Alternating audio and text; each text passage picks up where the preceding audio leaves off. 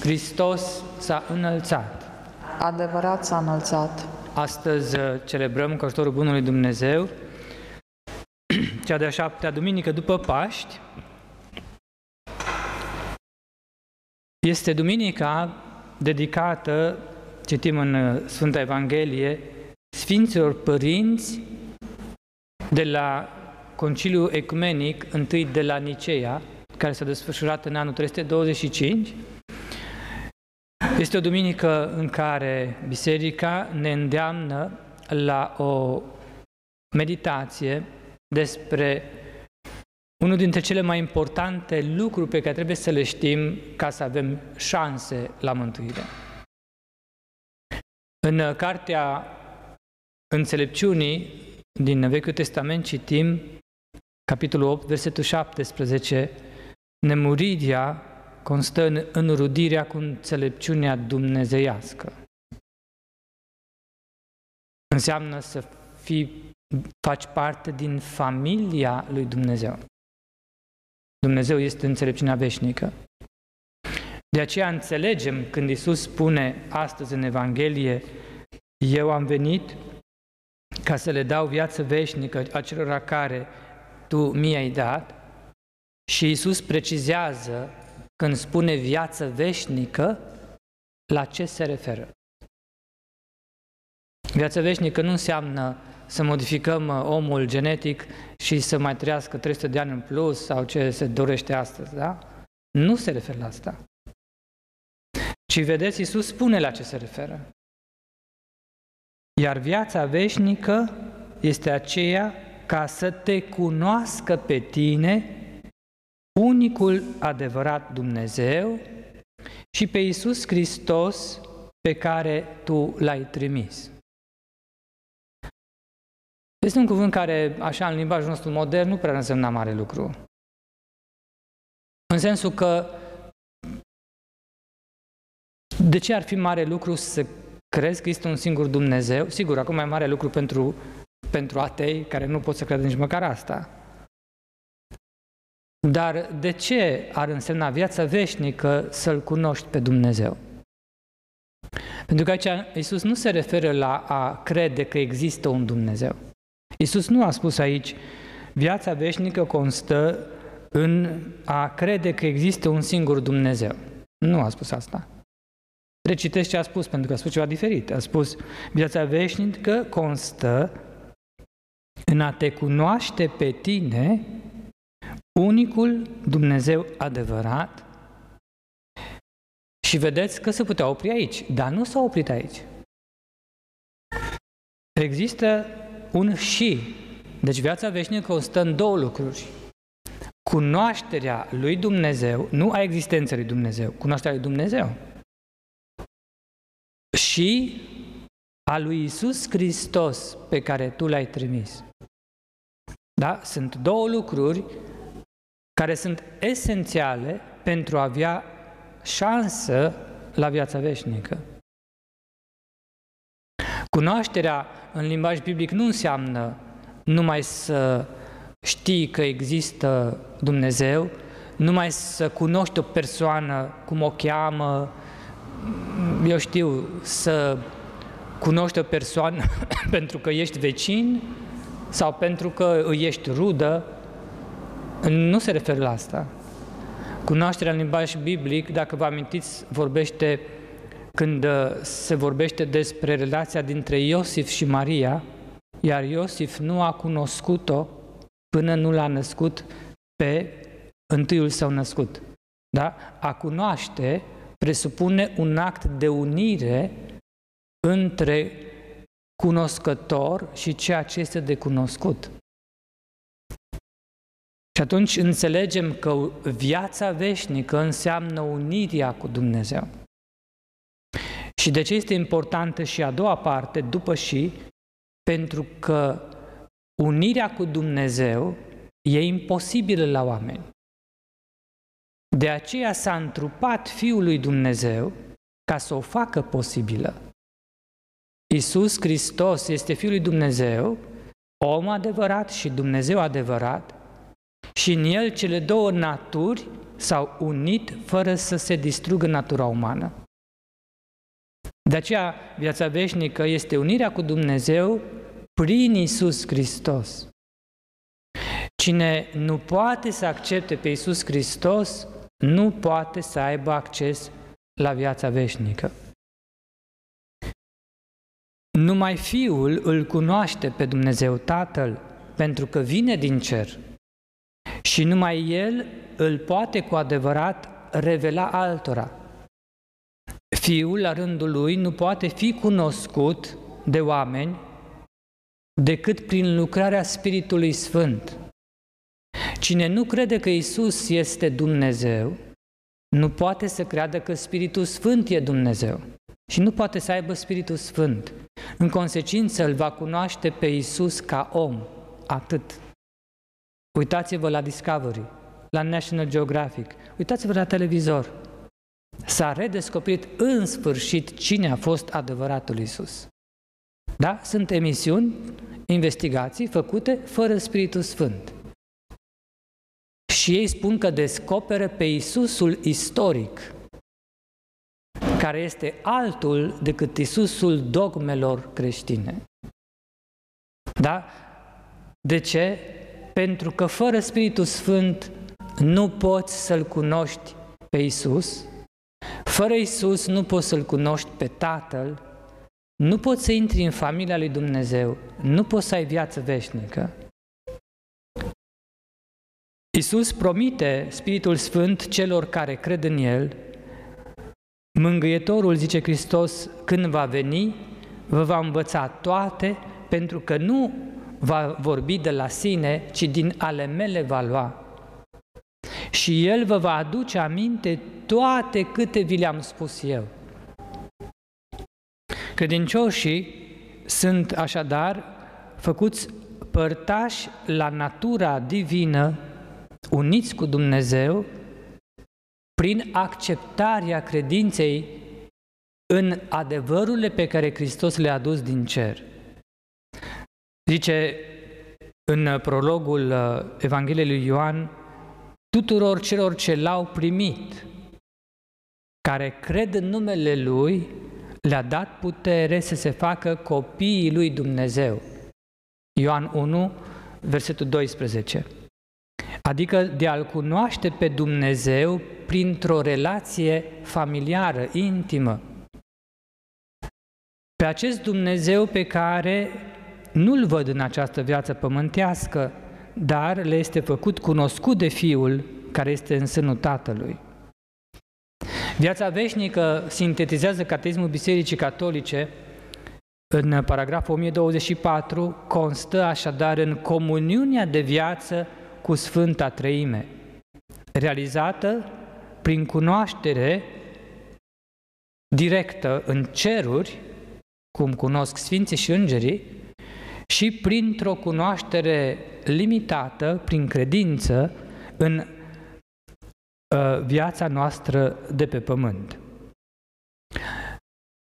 Deci, ca să încheiem prima parte, da? Iisus spune ce este viața veșnică și fără credința în Hristos nu există acces la viața veșnică. Eu subliniez lucrul acesta pentru că nu este de joacă. Tocmai s-a inaugurat uh, fundația noii, nici nu știu cum se numesc, clădirea tuturor religiilor monoteiste din Berlin, care se numește The House of One, Casa Unicului. Da? Uitați ce scrie aici. Viața veșnică este să te cunoască pe tine unicul Dumnezeu adevărat, până ce bine, da? Numai că se continuă și pe Iisus Hristos pe care l-ai trimis. Nu poate să existe un monoteism care mântuiește în absența lui Hristos. Pentru că Iisus a spus, cine, a spus evreilor care erau monoteiști, cine mă respinge pe mine, pe Tatăl meu îl respinge.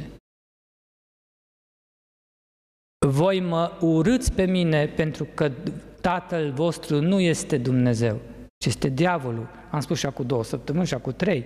Sunt cuvintele lui Hristos. Iisus nu face ecumenism cu cei care îl resping.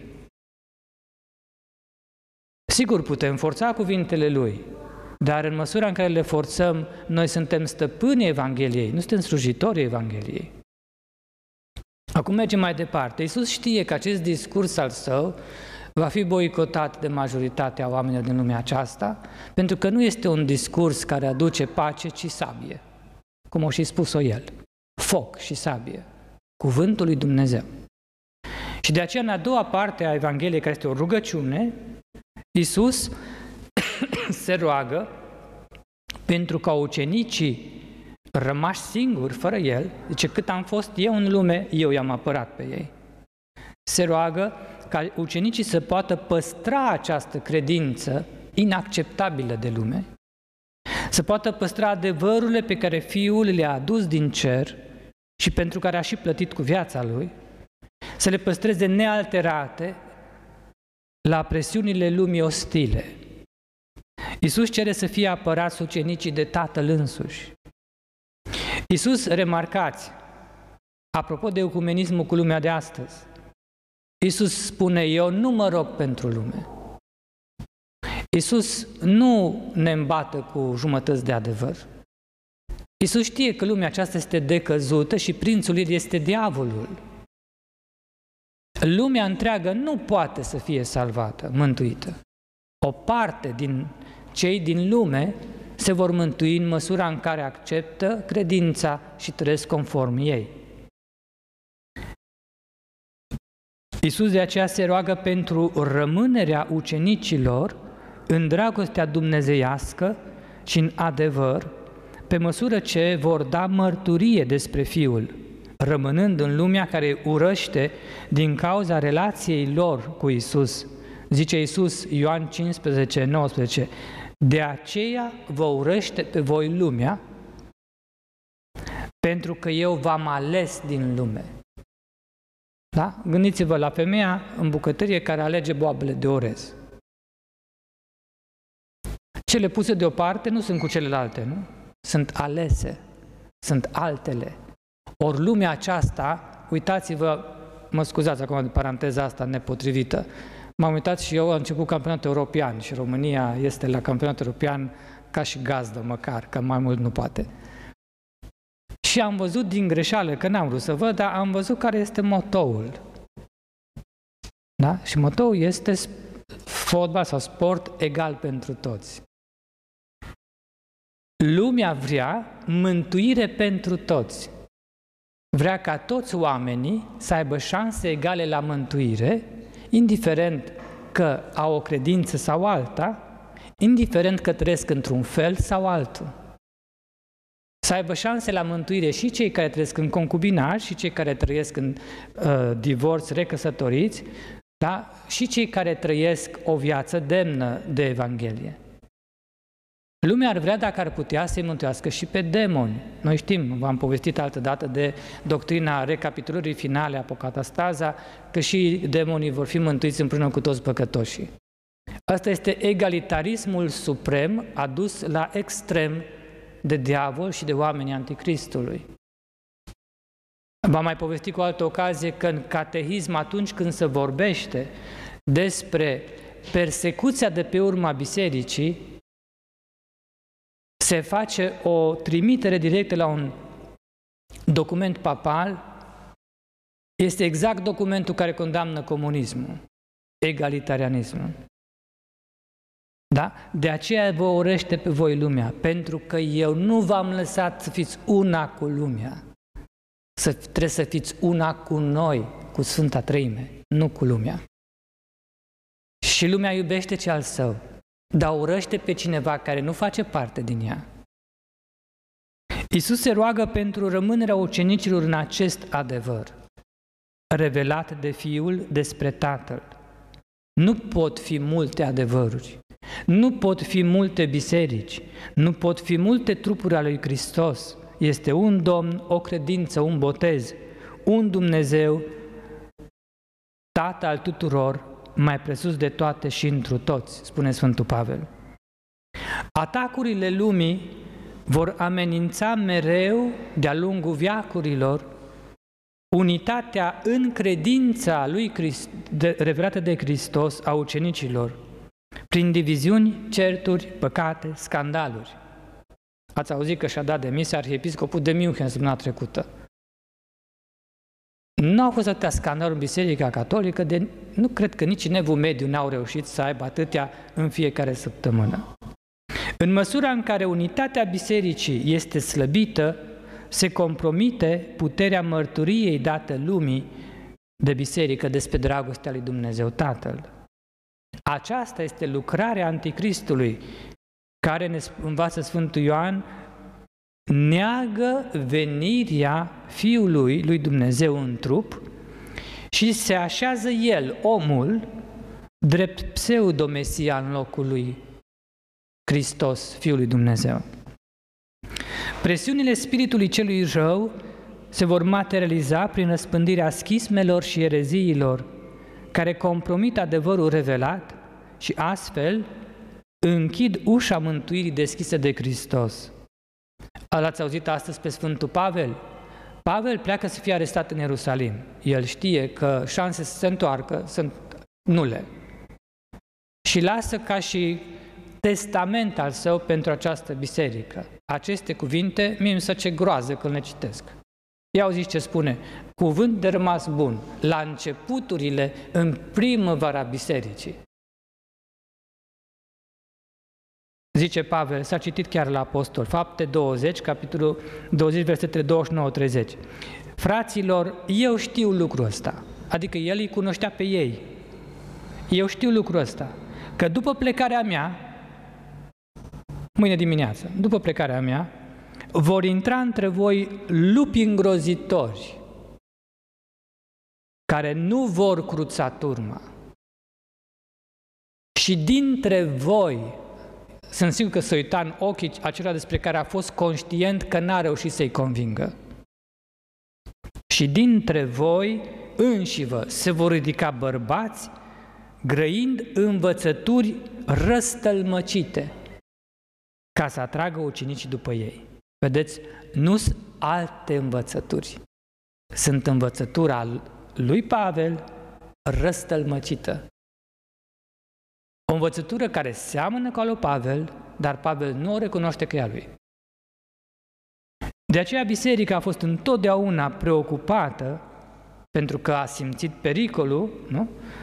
să mențină nealterate și clare adevărurile de credință revelate de Domnul nostru Isus Hristos apostolilor săi și amintite de-a lungul viacurilor de către Spiritul Sfânt Bisericii. Atitudinea catolică a fost întotdeauna lupta pentru claritate în credință cu orice preț.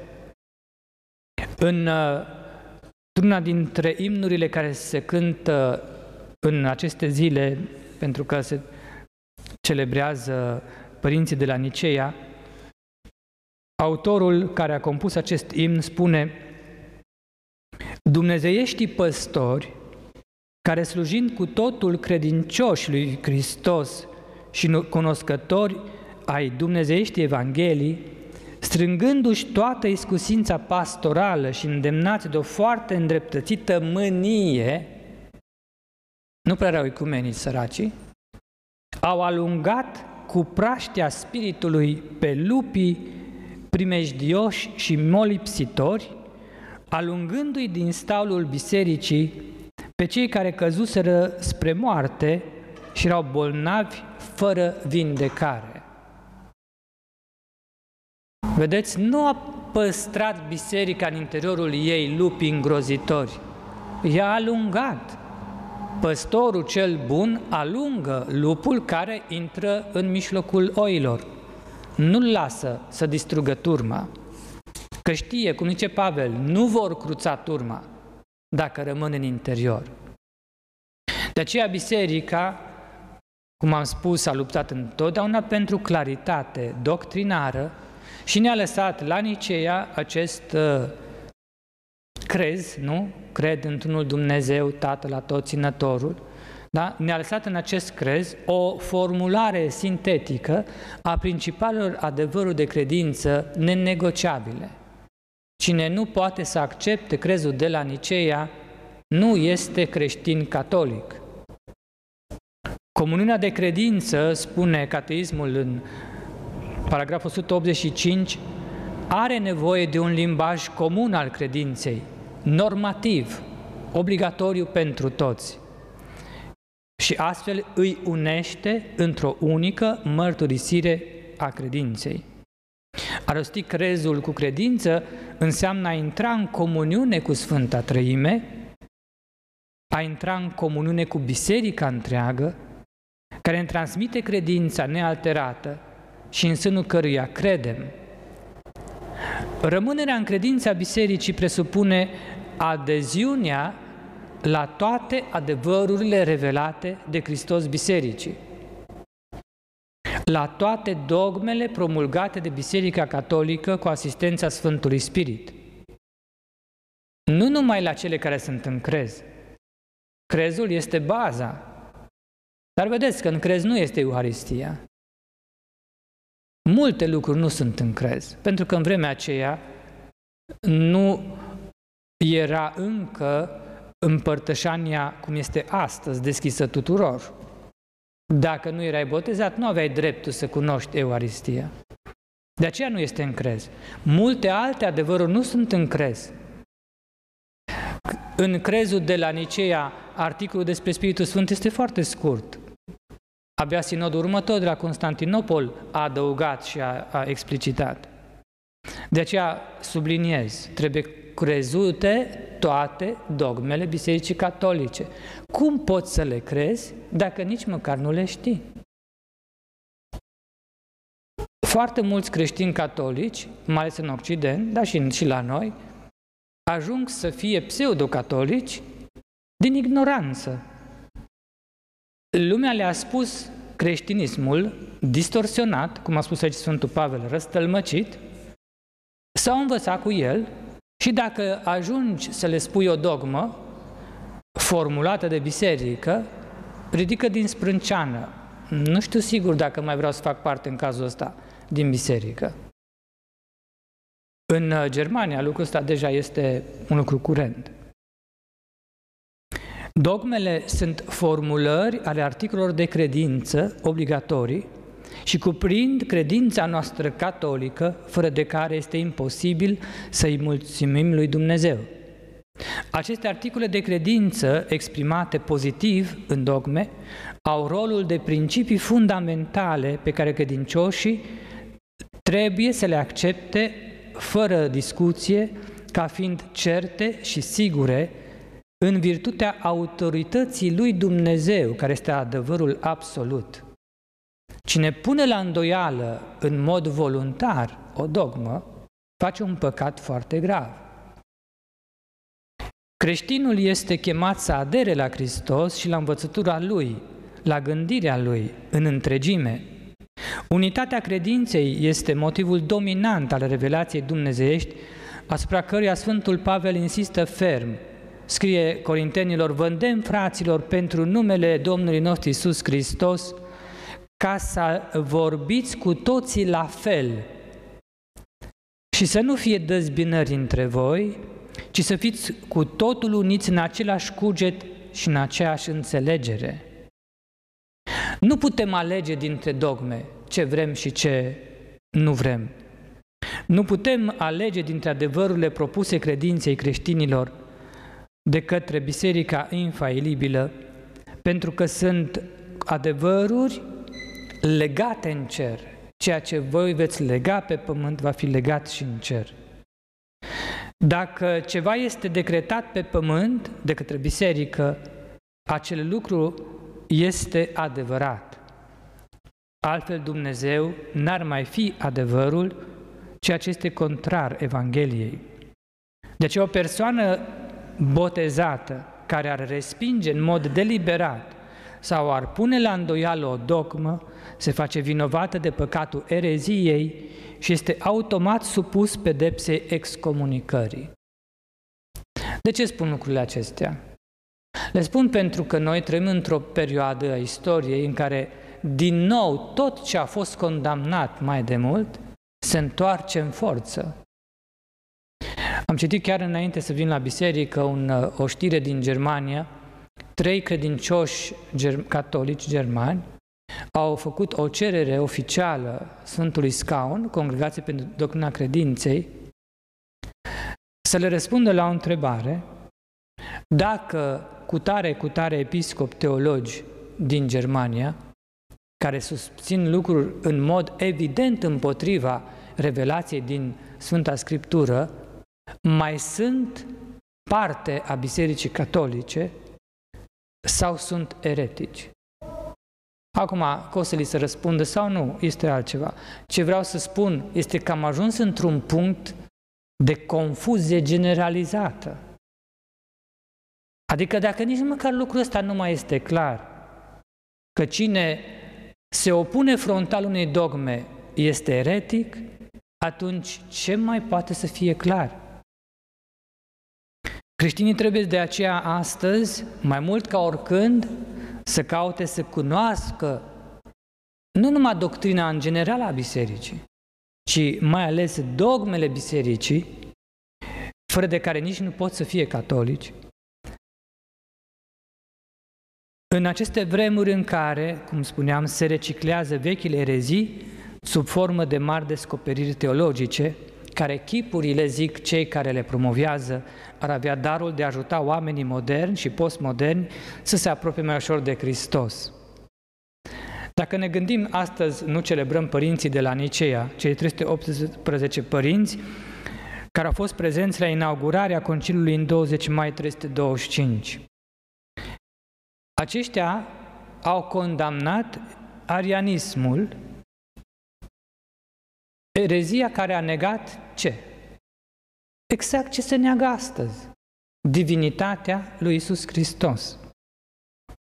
Doar că neoarienii postmoderni de astăzi, creștinii care astăzi neagă divinitatea Domnului Isus Hristos ca să fie în bună pace cu cei care nu pot accepta așa ceva, sunt mult mai periculoși decât arienii antici.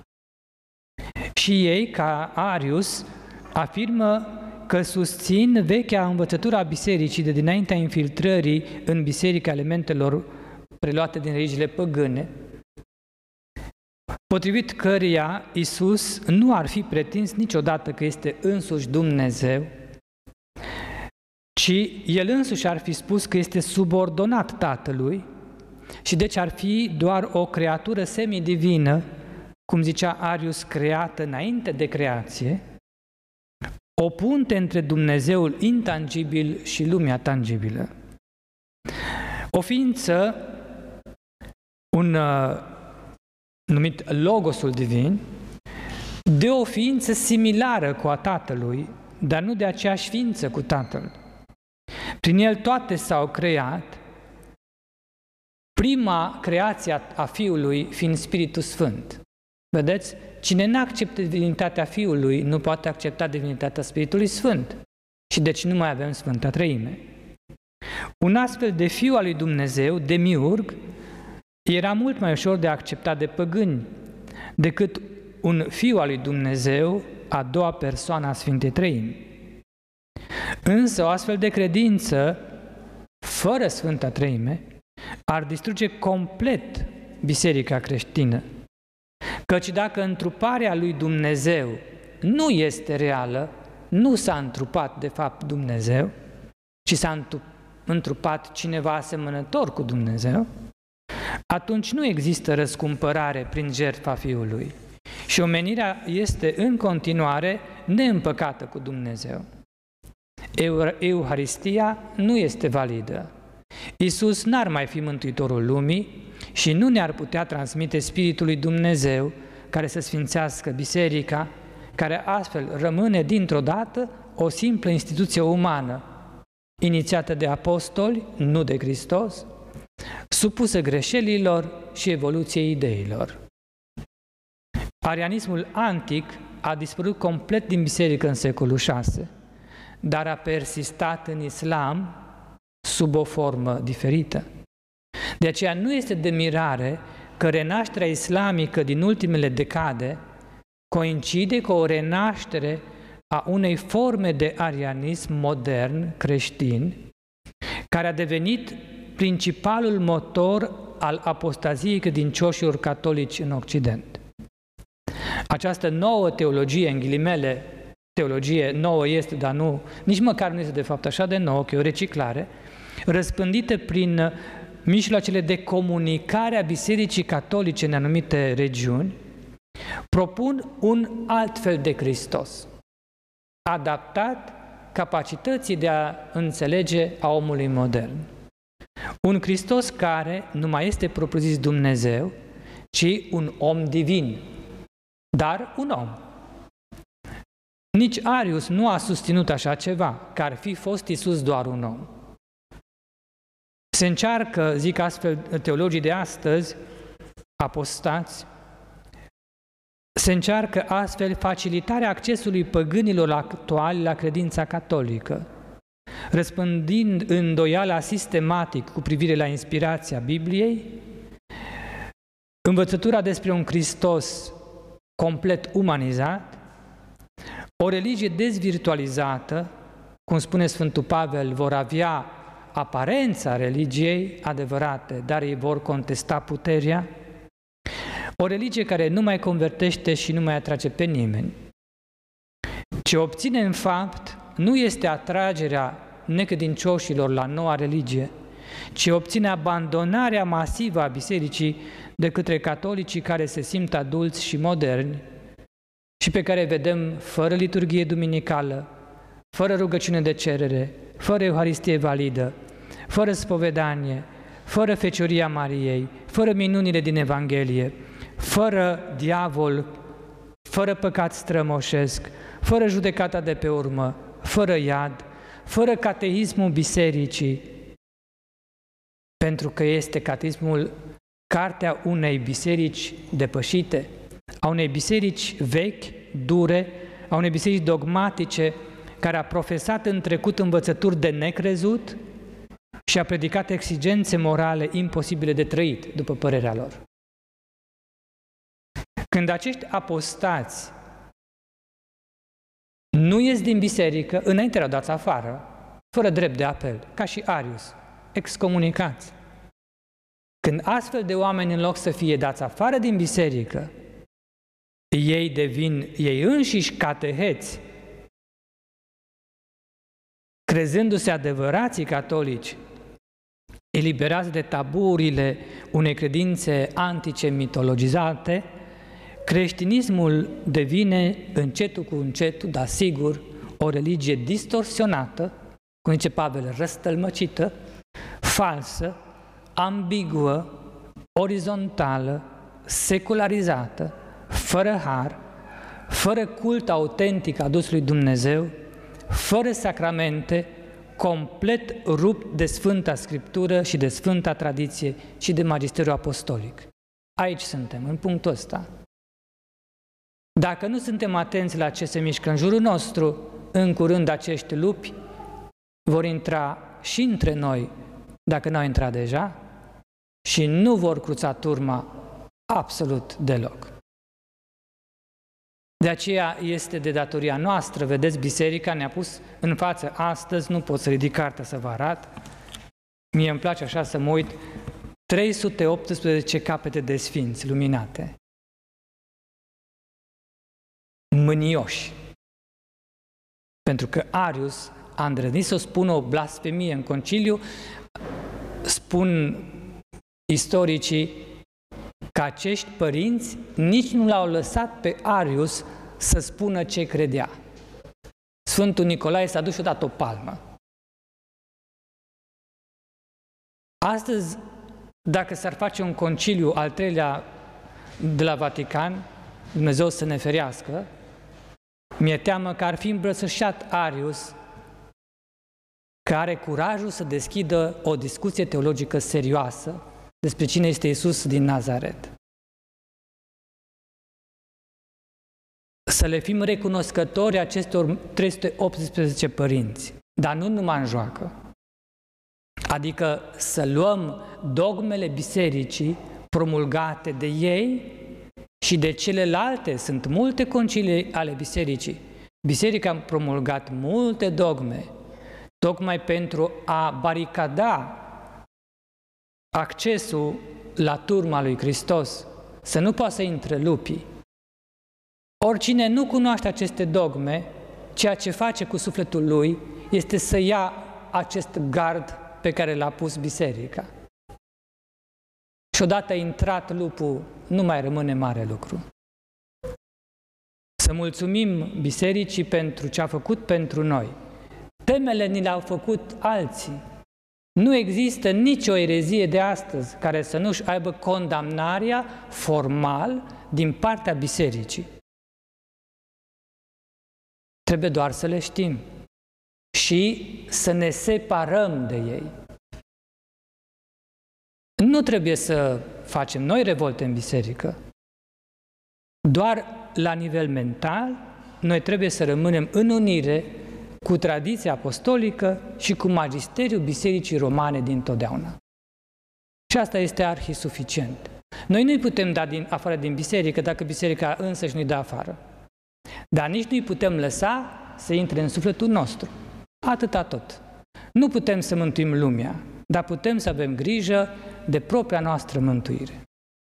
Hristos s-a înălțat.